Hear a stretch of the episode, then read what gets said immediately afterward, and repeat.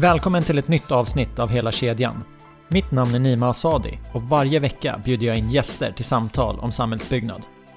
Kontaktuppgifter till mig hittar ni i avsnittsbeskrivningen samt på www.hela-kedjan.se. Där hittar ni även länkar till poddens sidor på sociala medier. Klicka er gärna in och börja följa.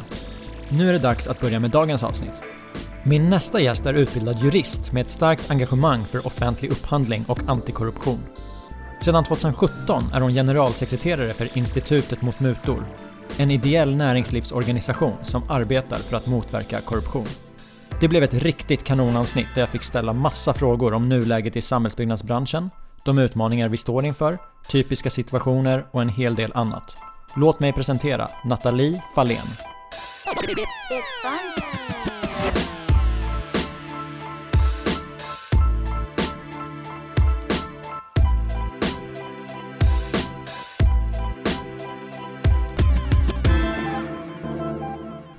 Varmt välkommen till hela kedjan Nathalie Fahlén. Tack så mycket. Generalsekreterare för Institutet mot mutor. Mm. Vi börjar med en faktaruta om dig. Hur, eh, hur blir man generalsekreterare för Institutet mot mutor? Jag är ju andra personen på den här posten så att eh, jag kan ju ta min resa. Eh, jag är jurist i botten, eh, läste vid Uppsala universitet eh, och hade en ganska klassisk väg skulle jag säga från eh, juristlinjen. Hamnade på en affärsjuridisk byrå här i Stockholm. Eh, arbetade där och eh, tog sedan tjänstledigt och satt ting som det heter i Stockholms tingsrätt och på justitiekanslern och lärde mig lite om domarrollen och domarbanan. Och gick sedan tillbaka till arbetet på byrån. Och det jag jobbade med där på byrån, för det har betydelse för att jag hamnat där jag hamnar idag, var framförallt offentlig upphandling. Men också antikorruption som på många sätt hänger samman med offentlig upphandling. Och eh, när jag hade varit på byrån i cirka sju år så fick jag en dag ett telefonsamtal från en rekryterare som eh, berättade att man var på jakt efter en ny generalsekreterare till IMM. Och eh, frågade om eh, jag skulle tycka att det var intressant att vara med i den processen. Eh, och det tyckte jag. Och ju mer jag fick höra om jobbet i den processen desto mer eh, taggad blev jag och säker på att det är såklart att jag vill göra det här. Eh, så att jag var jätteglad sen när det slutade med att eh, jag fick positionen. Satt ting, vad innebär det för någon som inte har läst juridik? Det innebär att man under två år är i domstol och börjar med att biträda domarna på olika sätt, föra protokoll och vara med på förhandlingar. Och ju längre tid som går desto större ansvar får man och i slutet av sin tingstjänstgöring som det heter så får man sitta själv som domare i mindre brottmål och mindre tvistemål. Wow, det låter ju jättehäftigt. Ja, det är häftigt. Du sa att du kom in på korruption alltså när du började ja. jobba. Mm. Vad drömde du om när du var yngre och skulle hoppa på juristutbildningen? Vad, vad ville du göra då? Det var framförallt barnrättsfrågor som lockade mig när jag var yngre. Barnrätt och olika typer av mänskliga rättigheter. Och jag hade lite specialkurser i, i de områdena. Eh, men eh, sen så började jag med att testa på affärsjuridik och eh, kom in på just offentlig upphandling och antikorruption som också ligger mig väldigt varmt om hjärtat för det är grundläggande samhällsfrågor.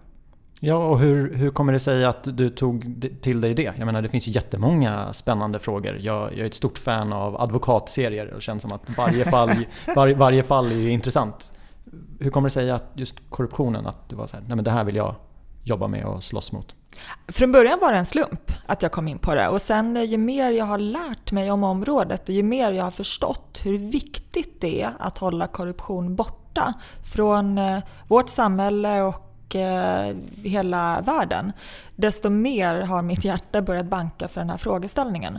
Och jag lär mig faktiskt saker om korruption och nya saker varje dag och är jätteprivilegierad att få jobba heltid med den här frågan nu. Du nämnde att du är andra personen som är generalsekreterare för IMM. Ja. Vad, eh, vad sysslar ni med? IMM är en ideell näringslivsorganisation som arbetar mot korruption och i förlängningen för att öka tilliten i samhället. Det är en organisation som har funnits länge, sedan 1923. Men eh, det var först 2012 som man egentligen trappade upp arbetet och tillsatte en generalsekreterare på heltid. Organisationen är uppbackad och finansierad av ganska stora aktörer och viktiga aktörer. Det finns tre så kallade huvudmän som står för huvuddelen av finansieringen. Och det är Stockholms handelskammare, Sveriges kommuner och landsting och Svenskt Näringsliv. Och sen finns det ett antal partnerorganisationer som också bidrar med en hel del finansiering och bland dem så finns Sveriges Byggindustrier tillsammans med Svensk Handel, Svenska Bankföreningen och Läkemedelsindustriföreningen. Och sen finns det ett nätverk av det vi kallar för stödjande medlemmar, både företag och branschorganisationer. Och vi jobbar på framförallt två olika sätt för att eh, minska korruptionen. Och det ena det är information och kunskapsspridning genom att ge ut vägledningar, prata om vad korruption är och eh, skapa verktyg så att man kan komma rätt. Och det andra är med ett mer konkret verktyg där vi har en egen kod som eh, på mer detaljerad nivå reglerar vad man får och inte får ta emot för förmåner för att inte riskera att begå just mutbrott. Och det blir ett hjälpmedel för olika branschaktörer? De kan ta del av den? Absolut, och det är dessutom så att eh, olika branschaktörer har skapat sina egna koder som är ännu mer detaljerade. Och det har man bland annat gjort inom bygg och anläggningsbranschen. Ja, för den, eh, den branschen är ju lite mer utsatt. Vi kommer ju komma in på det. Ja. Jag undrar ju, hur, hur ser en vanlig vecka ut för dig? De varierar jättemycket. Men en, en typisk vecka så eh, pratar jag mycket om korruption. Eh, jag är ute och föreläser en hel del. Förra året så höll jag ungefär 50 föreläsningar. Eh, så att en stor del av tiden är ute och, att jag är ute och pratar om frågorna. Jag sitter också en hel del i olika möten och projekt som vi driver. I och med att vi är en liten organisation så är vi väldigt beroende av att hitta samarbetspartners för att eh, skapa verktyg och sätta fokus på frågan. Så till exempel nu så eh, sitter vi i ett samverkansprojekt som heter Tillsammans mot korruption där vi är totalt åtta olika organisationer som samordnar oss inför Almedalen där vi under en hel dag ska hålla seminarier och diskutera korruption på olika sätt.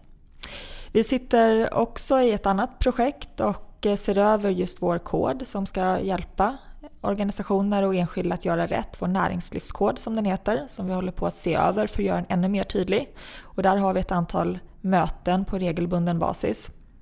Jag träffar också olika aktörer som är viktiga eh, i det här sammanhanget att prata med åklagare som jobbar specifikt mot korruption för att lära mig mer om vad de prioriterar och tittar på.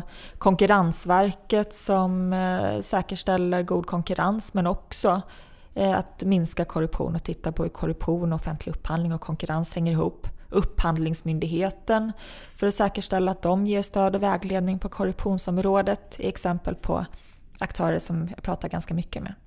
Från, från min sida, eh, när jag läser på i branschpress och, och, tidningar så känner jag att den här frågan är ju hetare än någonsin. Och, mm. eh, som du nämner nu, det finns ju myndigheter som, som jobbar fullt ut med det här och det finns eh, branschaktörer som efterfrågar det här. Mm. IMM trappade upp jobbet, sitt arbete 2012. Känner ni att trycket ökar, efterfrågan mm. ökar? Mm. Jag känner det mycket och jag känner framförallt att medvetenheten om vad korruption är och att den finns i Sverige har ökat. Och eh, Sverige är ett land som internationellt sett inte har så mycket korruption.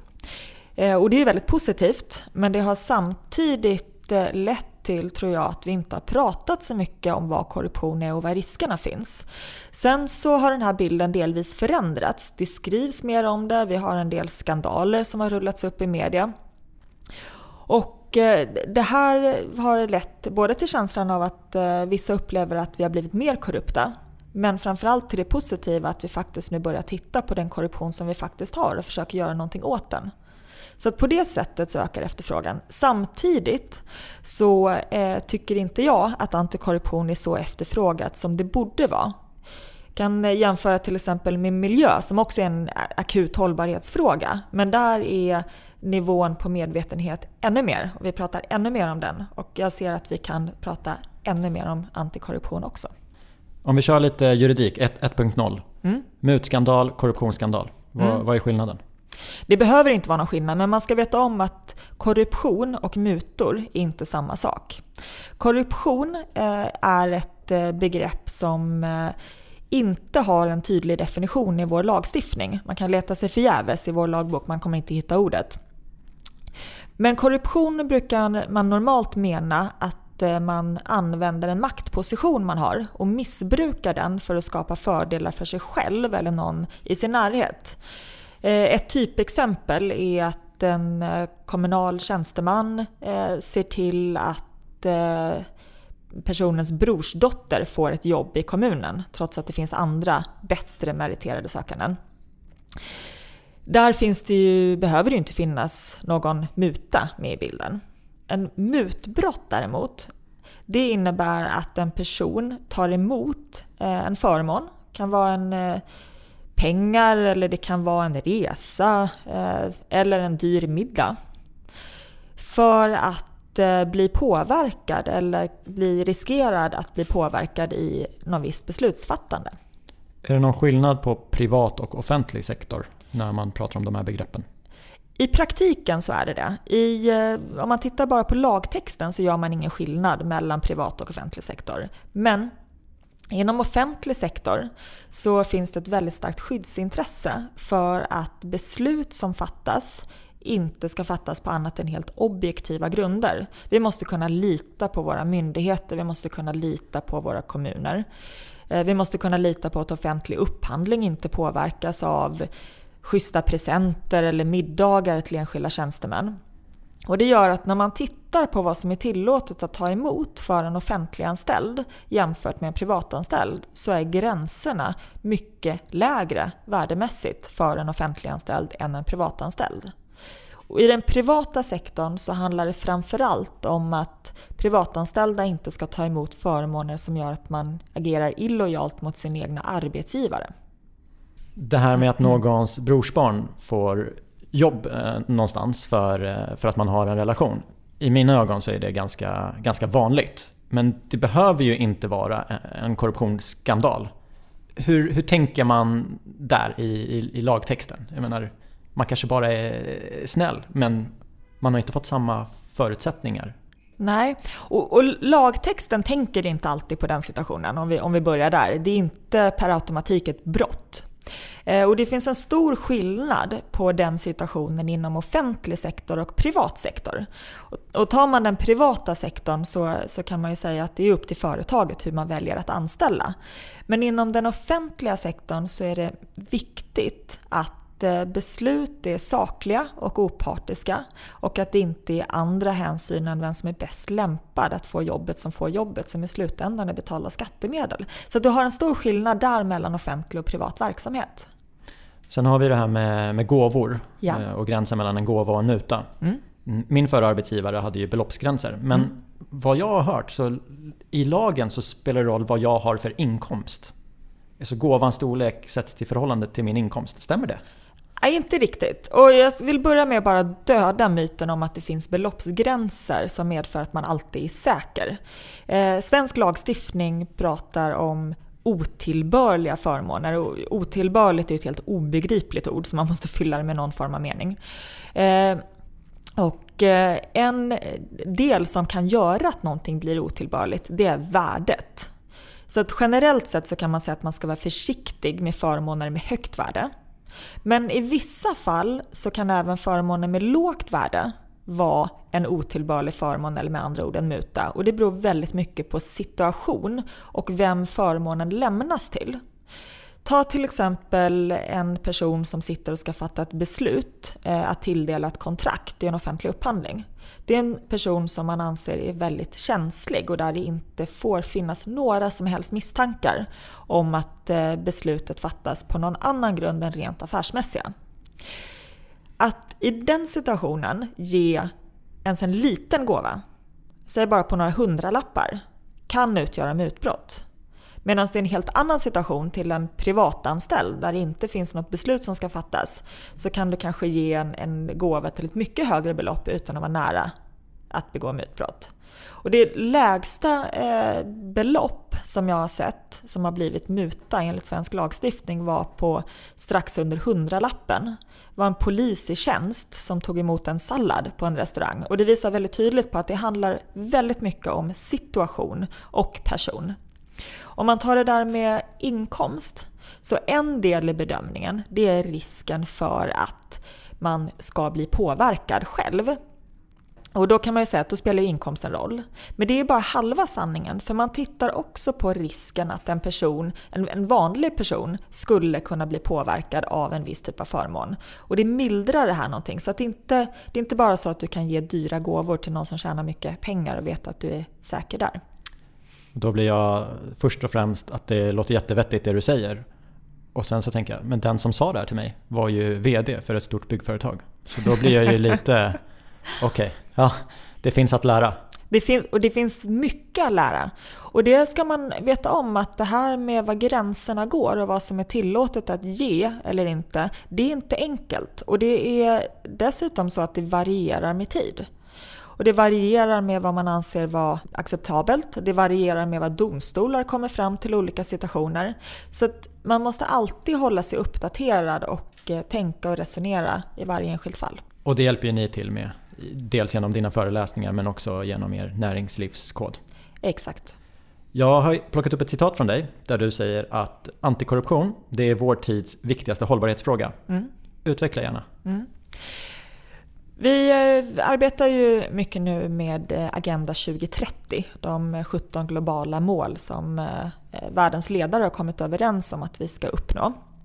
Ett av de målen, eller faktiskt bara ett delmål, är att väsentligt minska alla former av mutor och korruption.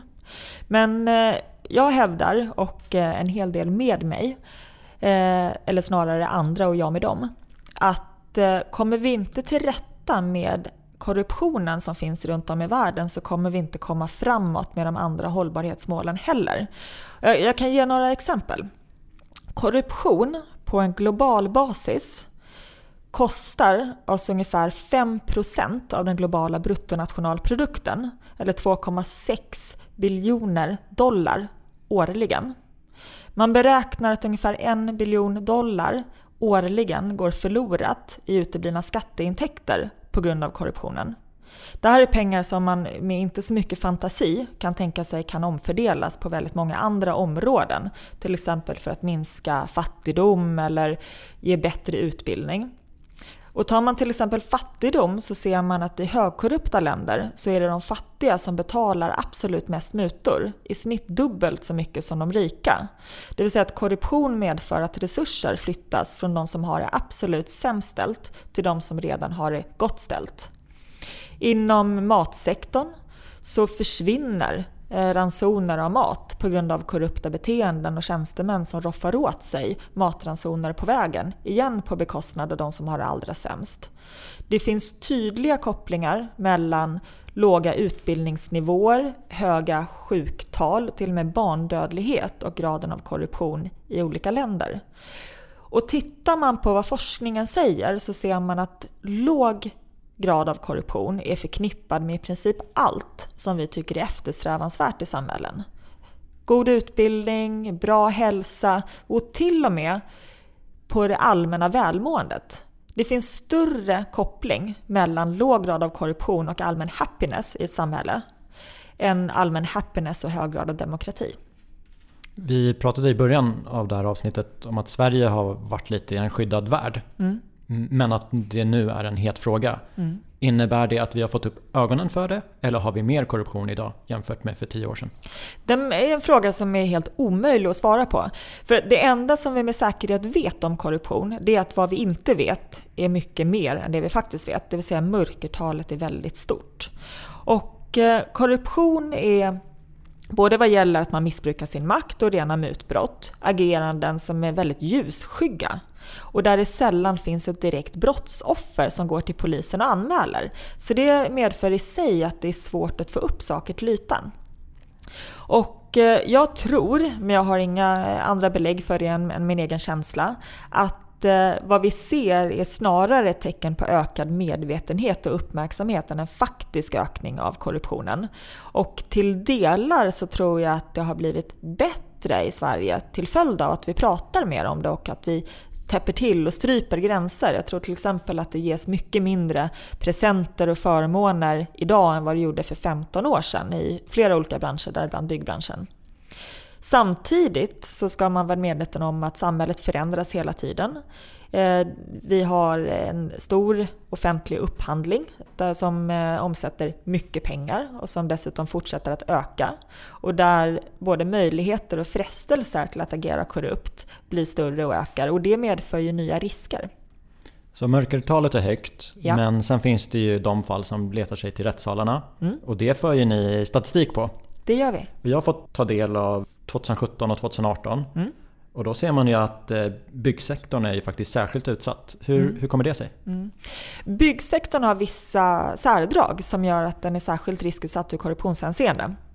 Till att börja med så omsätter sektorn väldigt mycket pengar och en stor del av den omsättningen handlar om offentlig upphandling. Och offentlig upphandling är generellt ett riskområde. Dels för att det finns mycket pengar men också för att där finns det mycket kontakter mellan den offentliga och privata sektorn. Och personer i den offentliga sektorn är mer känsliga att ge förmåner till. Eh, Inom eh, byggbranschen så är det ofta dessutom ganska många leverantörer involverade och långa leverantörsled som försvårar insyn och kontroll. Och det kan skapa utrymmen och möjligheter att agera korrupt på olika sätt. Det är dessutom ofta ganska komplexa ersättningsstrukturer. En hel del eh, tilläggsarbeten som tillkommer som också skapar frestelser och möjligheter att dölja olika saker. Och sen så är det en bransch som bygger ganska mycket på relationer, där man känner varandra. Som både kan eh, skapa möjligheter att eh, ge tjänster och gentjänster, men också ibland involvera förmåner. Och eh, därtill så har det nog funnits och i vissa delar finns en kultur med användning av gåvor och tjänster. Det är ganska rolig, roligt material ni har satt ihop. Då ser man ju att snittpersonen ja. som åker dit är ju man, 50 år och mutan är mellan, från privat sektor till privat sektor och eh, brotten blir lite grövre. Det, det har jag kunnat eh, mm. läsa. Och, och, då ska man säga att 2018 sticker ut att det är mutor mellan privat och privat. Typiskt sett så är det någon i privat sektor som ger mutor till någon inom offentlig sektor. Däremot den 50-åriga eh, mannen, han är konstant även över en 10-årsperiod. Ja, och så tänker man så här, men det, finns, det görs ju revisioner mm. i de flesta bolag, definitivt på alla kommuner. Mm. Är det där sånt här plockas upp? Eller hur kommer mutor och korruption upp till ytan? Vad är vanligast? Mm. Det absolut vanligaste är genom att någon eh, tipsar. En eh, individ som ser någonting och säger ifrån. Eh, revision är ett trubbigt verktyg för att upptäcka korruption på. Och Ser man till statistik i, i stort hänseende och även internationellt så ungefär 80% av de korruptionsfall som upptäcks kommer från olika, olika visselblåsare. Antingen någon i en organisation som eh, ser någonting och till slut väljer att larma. Eller eh, någon som går och tipsar media som börjar göra en granskning om det. Så att det är genom tips. Låt oss gå lite på djupet. Ja. Hur går det att generalisera? Hur ser en vanlig muta ut i byggbranschen? Mm. Men det går att generalisera och eh, pengar i olika former är relativt vanligt. Banköverföringar eller olika typer av kickbackupplägg. Men eh, tar man bort dem så ser man att det är lite mer kanske inte vardagsnära, men mer relationsskapande förmåner Eh, som ges eh, och tas emot. Resor av olika slag, nöjesresor har vi sett. Eh, förra året bland annat en resa till Köpenhamn och till New York. I något fall en bil och vi har även sett rabatter av olika slag. Till exempel rabatter på saker från ett leverantörssortiment eller att man får tjänster utförda privat, renoveringar. I ett fall så var det en eh, person som lät renovera sin svärmors hus på bekostnad av en leverantör. Men den känns ju så himla uppenbar och bilexemplet också. Mm. Resan, det är klart att jag hade höjt på ögonbrynen. Mm. Jag antar att båda parter följde med på resan så att det inte bara var “här har du biljetter”. I ett fall så var det biljetter och i det andra fallet så var det en eh, resa som man eh, sa var en konferensresa men när man skrapade lite på ytan så var det en ren nöjesresa. Ja, man vet ju att det, det är fel det också. Men vi har ju massa eh, exempel som kanske är i en gråzon. Man blir bjuden mm. på en fotbollsmatch, VM-kvalet. Mm. Vad har det egentligen med själva affären eh, att, att göra eller företagsrelationen? Mm. Sådana exempel, det måste ju finnas hur många som helst. Det, när ska man ringa och varna och när ska man inte göra det? Det första som man ska vara eh, väldigt försiktig med är om den som blir bjuden på den här fotbollsmatchen är någon som jobbar inom offentlig sektor. Då är det en hög risk för att eh, den de här fotbollsbiljetterna kan vara otillåtna att ge. Eh, det andra man ska tänka på är ju exakt det du säger. Hur är den här förmånen kopplad till mitt arbete? Vilken nytta nytta har jag av den i min tjänst? Och vad säger min arbetsgivare om att jag tar emot det här? Den typen av resonemang ska man fundera kring hela tiden. Och eh, det som medför att någonting riskerar att bli otillåtet eller olagligt handlar väldigt mycket om det. Hur kan det här riskera att påverka mig? Hur kopplar det här till det jobb jag ska utföra? Är det här relevant för mitt jobb eller är det något rent privat som jag blir bjuden på? Vilka är med? Finns det som sagt någon från offentlig sektor så ska alla varningsflaggor ringa. Och får jag ta emot det här för min arbetsgivare? Ja, och så tänker jag på det där och så tänker jag på... Jag har själv blivit bjuden på eh, ishockeymatch var det då. Men mm. nu när jag tänker efter, varför, varför var, det, var vi på en hockeymatch? Mm. Och det var ju okej för arbetsgivaren. Mm att gå på den. Det man ska veta om också, och när man tittar på rättsfallen så kan man tycka att det är ganska uppenbara saker som blir mutor. Det är väldigt stora förmåner. Det är ju ofta inte den första förmånen. Det finns ofta en upptrappning och normalisering där saker börjar ganska litet. Kanske börjar med att man regelmässigt blir bjuden på lunch och sen så ökar det till att man blir bjuden på middag och sen så trappas det på med en fotbollsmatch eller en ishockeymatch. Och sen så trappas det vidare med ishockeymatch och helkväll med saker.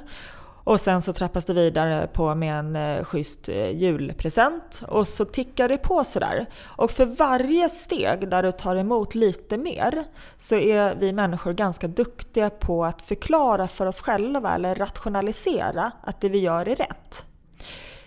Och det kan man se väldigt mycket när man tittar på rättsfall, att personer som är involverade har någonstans slutat tänka och börjat tycka att det är självklart att det är så här man umgås. Det är så här vi gör affärer. Och det är ju såklart inget konstigt med att jag får det här, jag påverkas ju inte. Men det föregås ofta av en ganska långsam upptrappning där man tar emot mer och mer. Och det ska man vara väldigt försiktig med. Och en hållpunkt att tänka kring är just det som du också säger. Varför blir jag erbjuden det här och hur kan det här hjälpa affären? Vi var inne på mörkertal och då finns det ju sådana saker som man inte får reda på. Mm. Men det finns ju också exempel där ett företag de inser att de har en medarbetare som gjort fel mm. men man köper tystnaden. Mm. Den får gå. Vad har du för hälsning till de företag som resonerar så? Mm. Det kan ju vara ganska svåra avvägningar men generellt så tror jag att man tjänar i förlängningen på alla sätt genom att vara transparent och öppen om eh, vad som händer och vad man gör åt saker som händer som inte är i enlighet med den policy man har. Och eh, för att vi ska komma vidare med problematiken så är det viktigt att saker polisanmäls och hamnar och prövas i domstol. Att man inte bara köper bort problemet. Jag tror också att eh, det sättet att agera är en, ett utslag av att korruption är någonting som många tycker är svårt att prata om när det handlar om ens egna verksamhet. Det är ett ämne som är ganska tabubelagt. Och vi har blivit bättre på att prata om korruption, men det är få företag som går ut och pratar väldigt ingående om den korruptionsproblematik man har och vad man gör åt det. Och där skulle jag efterfråga en mycket större transparens och öppenhet om de utmaningar som man har. För det är bara på det sättet som vi kan komma framåt och lära av varandra och bli bättre. Jag vill ju tro på det bästa inom människor och jag tror mm. att väldigt många inte är medvetna om att det kan uppfattas som en muta eller en korruption. Mm. Eh, jag hör ofta att nej men en affär det, det hänger ju på att man har en god relation till kunden. Mm. Och hur får man en god relation? Ja, men det kan vara en tennisresa, det kan vara drinkar, eh, presenter, det, men olika saker. som man tänker så här, men det här är inte en muta, det är så här det är. Ja. Är det så? Jag tror att okunskapen som du säger är väldigt stor. Jag såg eh, nu bara häromdagen att en åklagare har eh, väckt talan mot ett företag som har bjudit representanter för en upphandlande myndighet på eh, lite olika aktiviteter. Och eh, åklagaren sa i ett uttalande kring det att eh, här verkar man ha varit lite för ivrig i sin kundvård mot den offentliga sektorn. Och det är ju ett tecken på att man vill göra väl men man inte riktigt förstår vad det är man kan använda för verktyg för att sälja eller använda i kundvården. Och eh, jag ser ett jättestort behov av att prata mycket mer i olika verksamheter kring vad man får och vad man inte får göra. Eh, när jag är ute och föreläser, vilket jag gör en hel del, så märker jag att när man väl börjar få upp en diskussion kring det här så vill man. Man vill veta vad som är rätt att göra och vad som är riskfyllt att göra. Och där så finns det ett underskott på kunskap. Jag tänker det, man vill göra rätt men samtidigt, eh, det snackas om sund konkurrens. Då är det mm. viktigt att alla gör rätt. Mm. Absolut. Och därför blir det så viktigt den här typen av branschöverenskommelser som vi har hjälpt till att ta fram inom bygg och anläggning där de stora byggbolagen är med tillsammans med Sveriges byggindustrier och byggherrarna. Att man visar på att det är många som vill agera på ett visst sätt. Och om man, om man tänker på mutor och ibland eh, förmåner som inte är mutor men på gränsen så tycker jag till viss del att det kan jämföras med doping. Det kostar en hel del att köpa eh, och du eh, faller lite bättre ut i processen eller i tävlingen. Men när du tar bort de här förmånerna eller mutorna, då är det ju inte så bra som det framstod när du har använt dem. Så att vill man verkligen konkurrera på ett bra sätt och konkurrera med den produkten man har och de tjänster man har så är det inte så mycket förmåner som hör hemma där. Kan bygg vara särskilt utsatt? Vi snackade om att ja, det är lite annorlunda affärsmodeller. Om jag ska beställa in massa pennor mm. så vet jag om den kostar 9 kronor eller 9,50. Mm. Ett byggprojekt brukar man ju säga att det är unikt. Det går inte att jämföra. Första anbudet ligger på en miljard men med mm. alla ätarjobb mm. så är det en och en halv. Mm. Hur stor roll spelar det in? Att det kan vara svårt att jämföra med vad, vad var marknadspriset? Jo men det spelar eh, det spelar ju roll på det sättet att det gör det enklare att eh, gömma förmåner eller gör det enklare att att eh, dra ut pengar på olika sätt och maskera det. Har du en väldigt tydlig prisbild från början så är det mycket lättare att kontrollera sånt som avviker från den. Så det skapar större utrymmen helt enkelt. Sen så spelar ju inte det i sig någon roll för enskilda personers ageranden. Men, men det gör att det blir svårare att följa upp och kontrollera enskilda personers agerande. Jag vet inte, jag kanske är så godtrogen men jag tänker om det görs en revision, även om det är trubbigt. Gå in på konto extern representation och kolla mm. vad, vad ni hittar där. Mm. För tennisresan borde ju ligga där om den är rätt konterad. Mm. Eller gör man eh, ett masterpiece, att man gömmer de kostnaderna bland kontorsomkostnader. Alltså hur, hur, hur fuskas det? ja, men generellt har du nog rätt. Det bästa sättet att komma åt saker är liksom follow the money. Det är huvudregeln hela tiden för att hitta, hitta saker. Men eh, det kan också finnas sånt som finns utanför bokföring eller där man är duktig på att gömma saker i bokföringen. Och att kontrollera allting i efterhand är som sagt ett trubbigt verktyg som, eh, som jag tror är ibland lite som att leta efter en nål i en höstack. Du måste veta vad du letar efter. Byggbranschen har ju, ja, men den har ju stuckit ut i er statistik de senaste åren. Mm. Och 2018 eh, var det 8 av 25 fall. 36 procent. Mm. Det är en mm. ganska stor mm. andel. Jag inbillar mig ändå att vi gör bra saker också. Mm. Har du några exempel på bra saker som ja, men byggbranschen har mm. gjort för att själva sanera? Ni gör jättemycket bra saker och, och Även om eh, byggbranschen eh, pekas ut som särskilt riskutsatt och man ser att det händer en hel del saker där så, så vill jag verkligen framhålla att branschen gör jättemycket.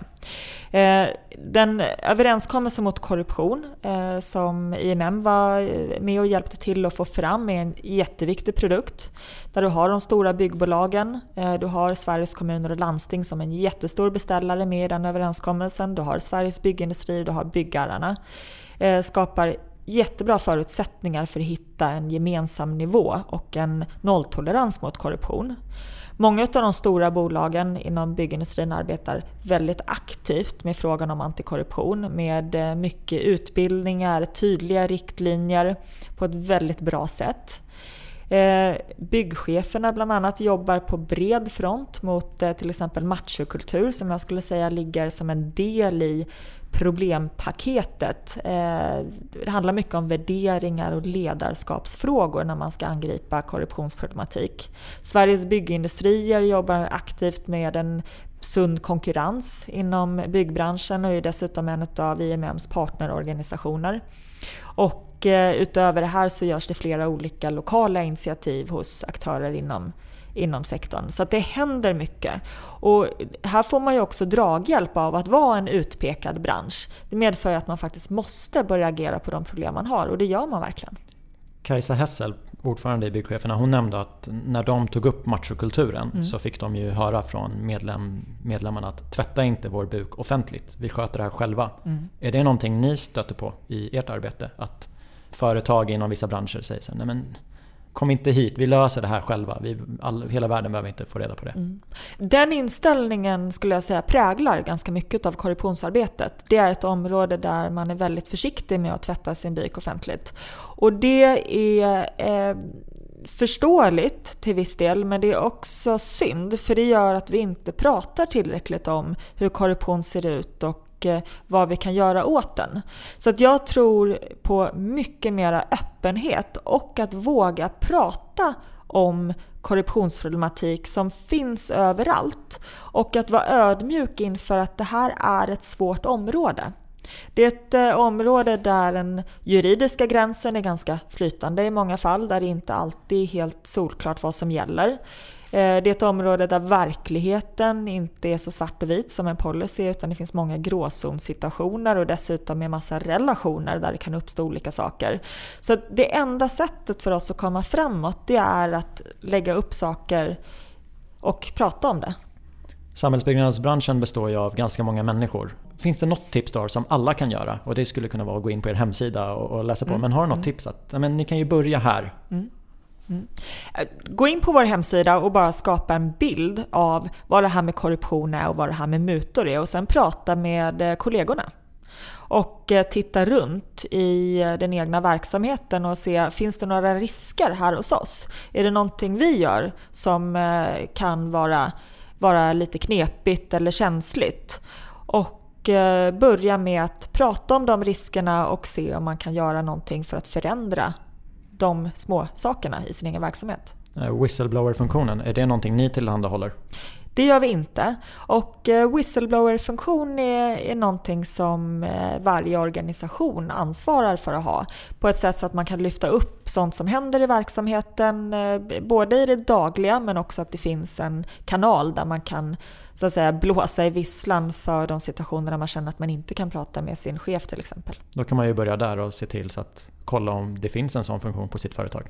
Exakt, men man ska veta om att själva den funktionen är någon form av sista lösningen. Så att det börjar ju långt tidigare att man pratar om de här frågorna i vardagen. Jag satt och knappade på min telefon i morse mm. så hittade jag en artikel från i mars. Mm. Och jag tänker att det får bli det är så vi rundar av det här samtalet.